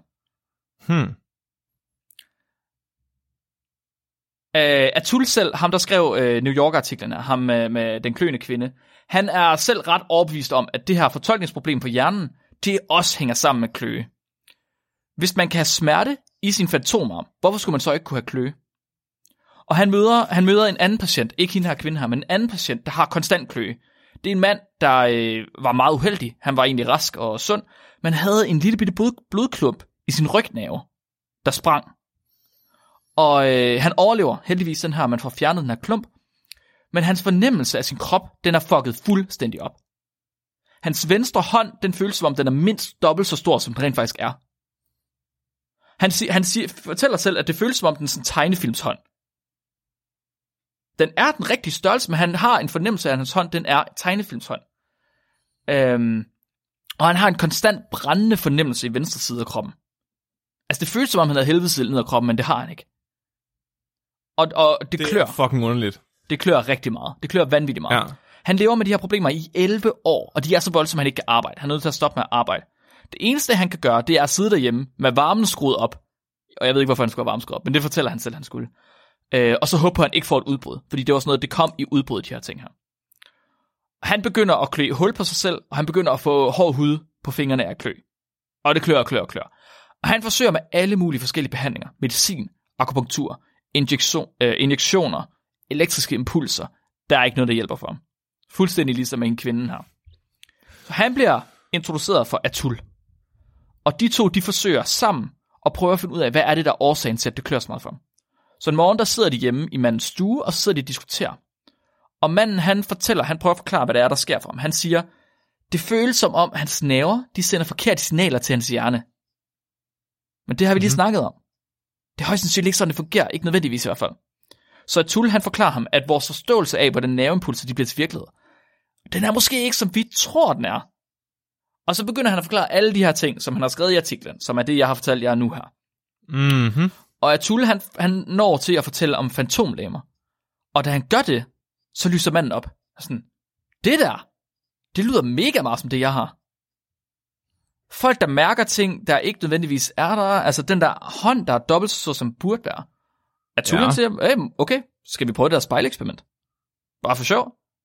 Jeg har, jeg har et spejl lige ovenpå. Så manden, han løber op, og han henter et spejl. Ja, ja.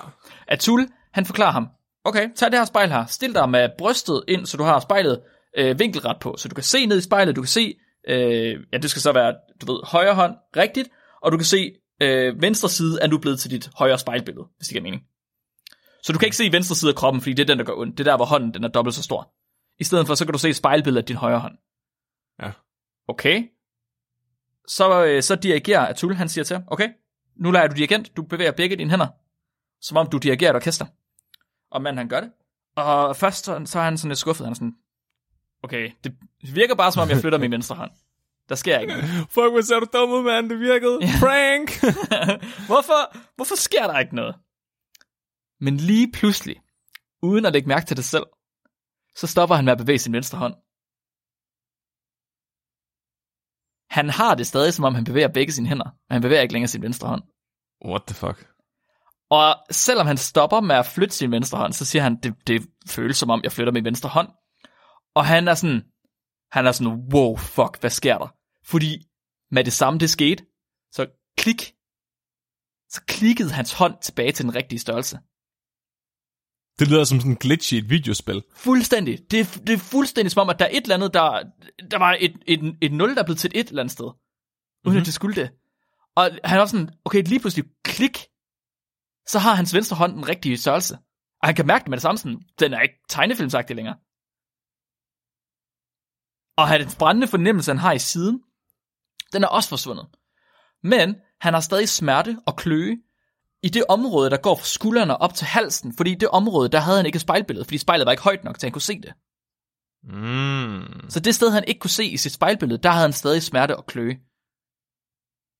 Alligevel, Men det han kunne se, var der ikke. det han kunne se, der var der ikke nogen smerte overhovedet. What the fuck? Med det samme, han går væk fra spejlet, der kommer alle de her fantomfornemmelser tilbage igen. Men så er han sådan lidt, okay, men så prøver han faktisk at bruge det her spejl et par gange om dagen i et kvarter gang. Og i løbet af et par uger, der er næsten al smerte og al kløen forsvundet fuldstændig for ham. Også når han ikke står foran spejlet. Ej, hvor er mennesket mærkeligt. Mega mærkeligt. Den kløende kvinde, vi snakker om i starten, øh, hun blev aldrig nogensinde kureret.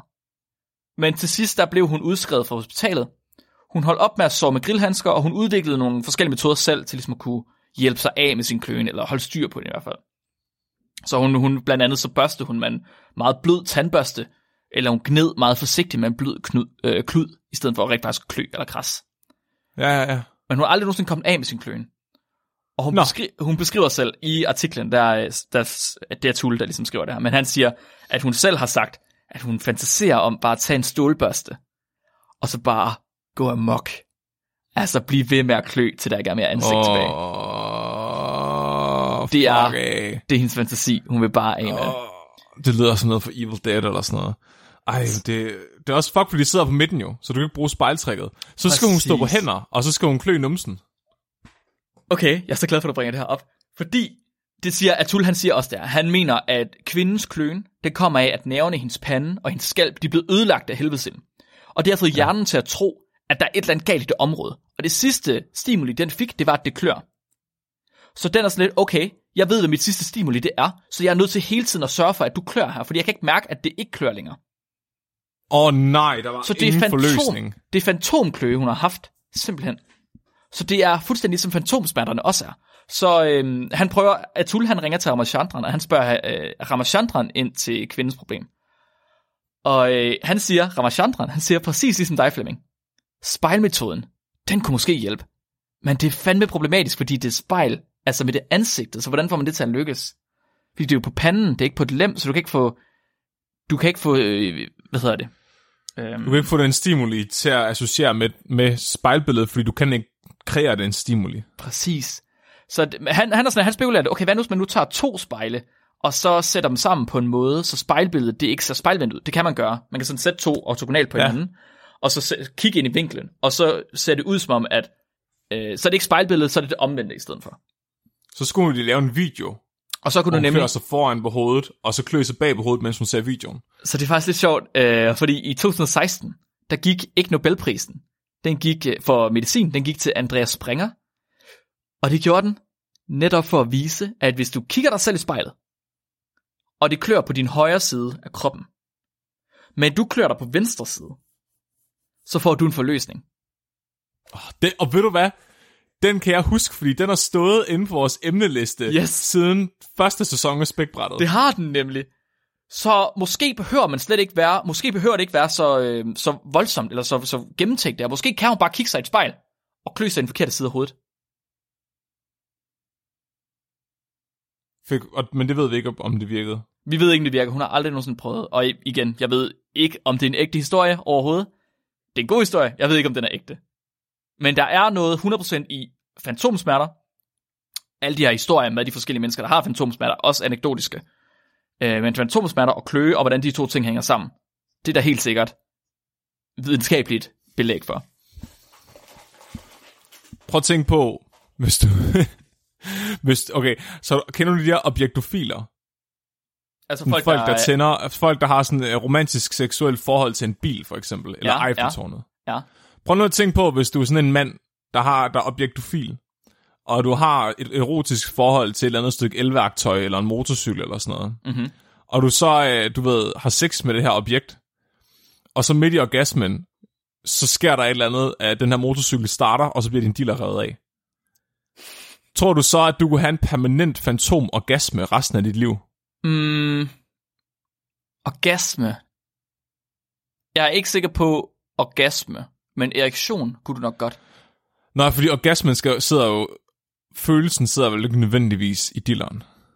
Nej, men det, det, er jo, det er jo i virkeligheden lige meget, fordi hvis tolkningen alt sammen er oppe i hjernen, så kan det jo være lige meget. Mm. Så, altså måske, jeg tænker sandsynligheden for det er virkelig mærkeligt, fordi hvorfor skulle, hvorfor skulle hjernen prøve at udfylde tomrummet med en orgasme?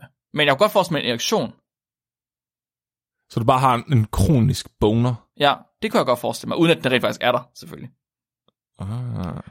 Jeg, jeg, jeg, da jeg researchede det her, det skulle ikke undre mig, at, at meget af det her, det er alt sammen bare anekdoter og spekulation, og der måske ikke rigtig er noget i det. Men jeg, jeg, jeg, min, min naive menneskelighed siger mig, at jeg har virkelig lyst til, at der skal være et eller andet rigtigt i det her, et eller andet ægte i det. Jeg synes virkelig, det er spændende. Altså, det, det lyder plausibelt, altså, fordi den der, det der studie med at klø sig i spejlet, og det så holder op med at klø i den modsatte side, den er jo påvist Den er ægte med nok. Og der data, var også, Ja. øh, jeg har fundet en anden artikel fra 2017, det var nogle kinesiske forskere. De øh, kortlagde den specifikke nerve pathway med kløe, som videre, den viderefører signalerne fra klønerverne i ryggraden til centrene i hjernen. Og øh, de kunne simpelthen bruge øh, mus, der havde lyssensitive nerver, så at de kunne stimulere dem med lys.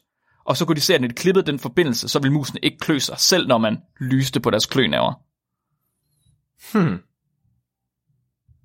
Hov, vent, det skulle da omvendt af det, lige siger. Så burde det jo klø permanent. Ja, det burde klø. Nej, men- men det er jo ikke... Nej, men det er jo kun, hvis det kløede, da de klippede naven jo. Ja. Og de her i virkeligheden, de har bare kortlagt øh, pathwayen i virkeligheden. Ja. Det bedste, man kan gøre, det er aldrig nogensinde at klø sig. Fordi hvis man mister følelsen i det område, mens man klør sig, så... Nå nej, fordi det klør stadigvæk, som det klør dig. Fuck. Mhm. Mm-hmm. Det er lige præcis det. Du kan ikke... Altså, ja, det virker som om selvmord er den eneste løsning. Det er ret spændende. Eller det, spejl. men det er ret spændende det der med, om der rent faktisk er noget i, at man kan give forløsning til folk med fantomsmerter. Øh, jeg tænkte faktisk på, at jeg skulle have fundet et studie med det, men det var så langt i forvejen. Det kan være, at vi skal lave et afsnit om fantom øh, smerter og følelser på et eller andet tidspunkt. Ja, Og kigge på, om, om der rent faktisk er øh, studier, hvor man har testet det her, om det virker ved folk, eller om det er en placebo-effekt. Det kunne være sjovt. Det kunne være lidt sjovt, ja. Cool. Det var... Øh, Nej, ikke ta- nej, Mark, ikke tak for Okay, det var faktisk ret spændende. Tak, det er jeg faktisk glad for, du synes. Men Jeg det var også virkelig spændende. ubehageligt. Ja. Det var virkelig ubehageligt, men meget spændende. det er sådan, øh, hvis vi nogensinde fik scoret det afsnit, så fik den højt på tænkefaktoren. Og kløfaktoren. Det er jeg glad for, du synes. Nej, nu er jeg vildt bange for at miste følelsen et eller andet sted. Jeg bliver sådan sikkert sådan en, der mister følelsen i røven eller sådan noget. Bare ham, ham der på togsingen, der sådan går og klør sig i røven. Nej, du har, du har en konstant fornemmelse af, at du er i gang med at skide. Åh. Det er jo, det, altså, det vil der ikke være noget galt i. En ekspanderet ringmuskel. Altid. For Nu har jeg haft hård mave i fire dage, ikke? Ja. Så, altså følelsen af at permanent at skide, den, den, den lyder nærmest sådan tiltalende lige nu. Åh, oh, shit, mand. Jeg, vil ikke, jeg, vil, jeg tror ikke, jeg vil ønske mig din form for hård mave på min værste fjende. Så jeg er, faktisk, jeg er faktisk glad for, at det er dig, der har den. Jeg fatter ikke, hvordan Nikolaj er til. Nej, det er... Nej. Jeg skal stadig gå sådan her i tre uger, før jeg ved, hvordan han har det. Nå, hold kæft, mand. Ja, øh, et lytterspørgsmål. Uh, jeg tror, inden da, Flemming, så er vi nødt til lige at adressere noget fra sidste uge. Åh oh, nej. Åh oh, jo, vi lavede en fejl. Vi snakkede om smerte i sidste uge. Vi snakkede om smerte og afhængighed og kodein, og øh, jeg snakkede om Panodil, og det skulle jeg ikke have gjort.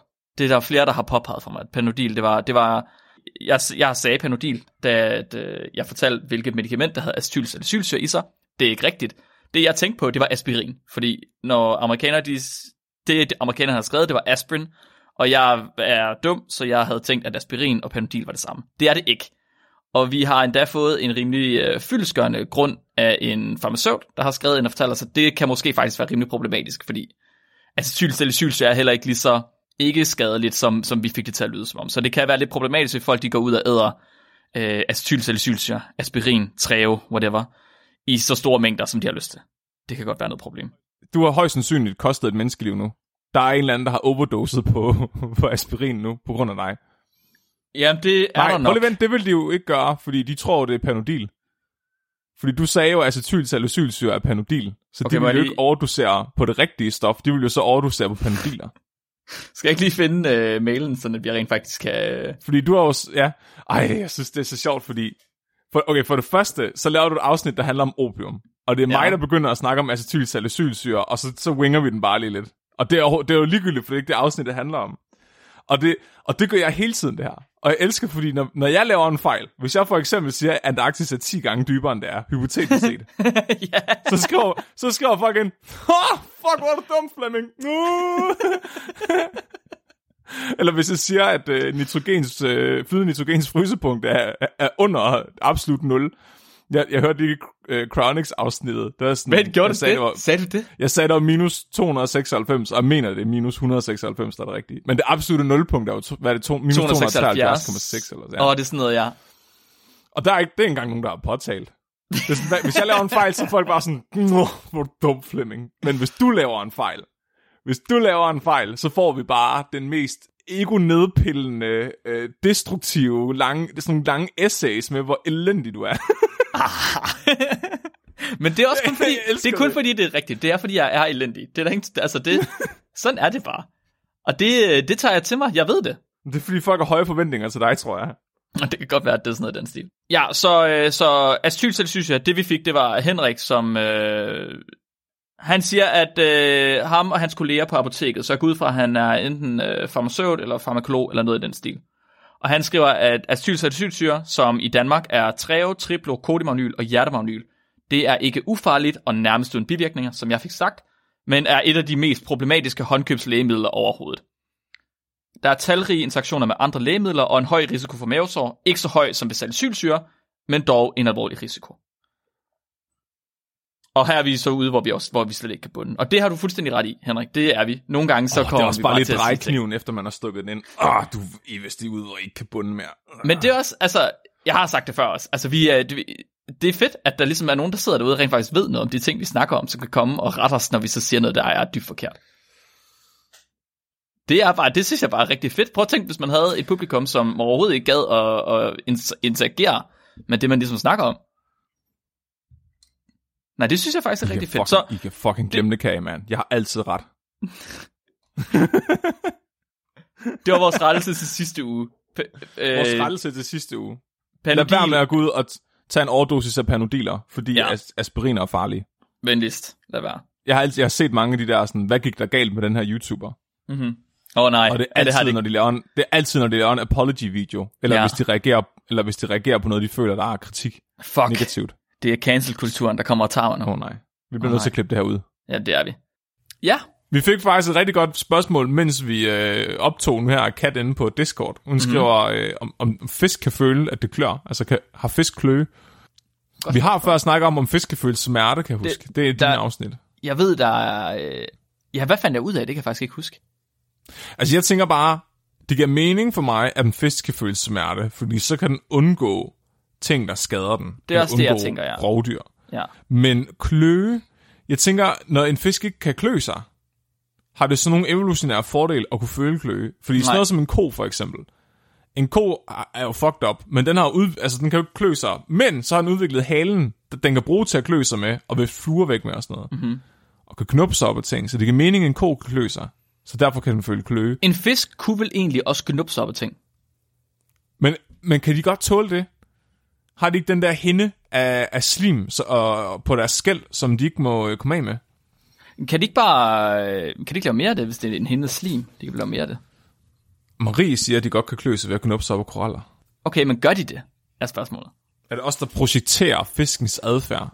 Ja, det skulle ikke undre mig. Men det, det, er det er vel relateret til, da vi snakkede om, øh, hvor langt tilbage i evolutionen vi skal, før det er, at man har udviklet kløe. Ja, så kan fugle og reptiler føle kløe? Er nok det første spørgsmål. Det tror jeg. Jeg tror, at fugle de klør sig. Det synes jeg, jeg har set min høns klø sig. Øh, reptiler, de klør sig også, er jeg ret sikker på. Ja, det synes jeg, jeg har set. Men fisk? Okay, nu spekulerer vi også bare. Det aner jeg ikke skid om der. Men vandmænd klør ikke. Vandmænd, de klør ikke. Vandmænd kan ikke klø. Sk- oh, skildpadder, ja. Hvad, kan, tror du, hvad med skildpadder? Kan de klø sig? De kan jo ikke klø sig under skjoldet. Mm, skildpadder, har de ikke faktisk... Øh, har de faktisk nerver, der sidder, som gør, at de kan føle ting på skjoldet? Nå, Det så de kan ikke føle det, der er inde i skjoldet, men de kan godt føle, at skjoldet klør. Øh, nej, men jeg tror bare generelt, så har de bare nerveender, der gør, at de kan føle alle mulige ting i skjoldet og på skjoldet. Hmm. At det er bare, altså, det er en extension af dem selv. Men det er jo lidt, altså, dit hår kan jo ikke klø. Dine negle, de klør jo heller ikke. Du kan stadig godt føle ting på hår og på negle. Jamen, Det- det, det- det, men det er kløe, hjernen. specifikt kløe, det Ja, klør det jo ikke rigtigt. på ens negle. Så burde Nej, det, det er heller ikke klø på et Snakker skildpaddeskjold. specifikt kløe, ja. Hmm. Kan en hummer så heller ikke klø? Hvad med Nej. en krabbe? Krabber Nej. og hummer, de kan ikke klø. Det tror Nej, jeg det ikke tror jeg sgu ikke. Skildpadder, de klør sig alle andre steder end skjoldet, og sådan er det. Hvordan ville skildpadde klø sig inde i skjoldet? Spørgsmål. Jeg kan vide, om ikke, måske, er det faktisk, måske ville det faktisk bare være mere problematisk for en skildpadde at udvikle kløe, fordi de parasitter, den måtte få, de ville vel kravle ind i skjoldet og klø den inde i skjoldet. Men det vil aldrig nogensinde kunne klø derinde. Så den kløe, den har, er bare så... Altså, den er jo tortur i stedet for. Jeg tror faktisk bare, at skildpadder, de klør kronisk og lever i konstant tortur. Jeg tror, det er derfor, at hvis de ser et stykke affald, de kan hænge sig selv i, altså stikke halsen ind i, så gør de det bare med det samme. Eller hvis de finder noget plastik, så skynder de sig at sluge det, for at få smerten til at stoppe. Ikke? Når de Det er ikke smerte, yngle, det er ikke er smerte. Det er ikke smerte. Nej, nej, men kløe. Ja, De vil jo ikke- gerne have kløen til at stoppe. Ja, det var fordi, du sagde Så smerte. derfor æder de... Nå, undskyld.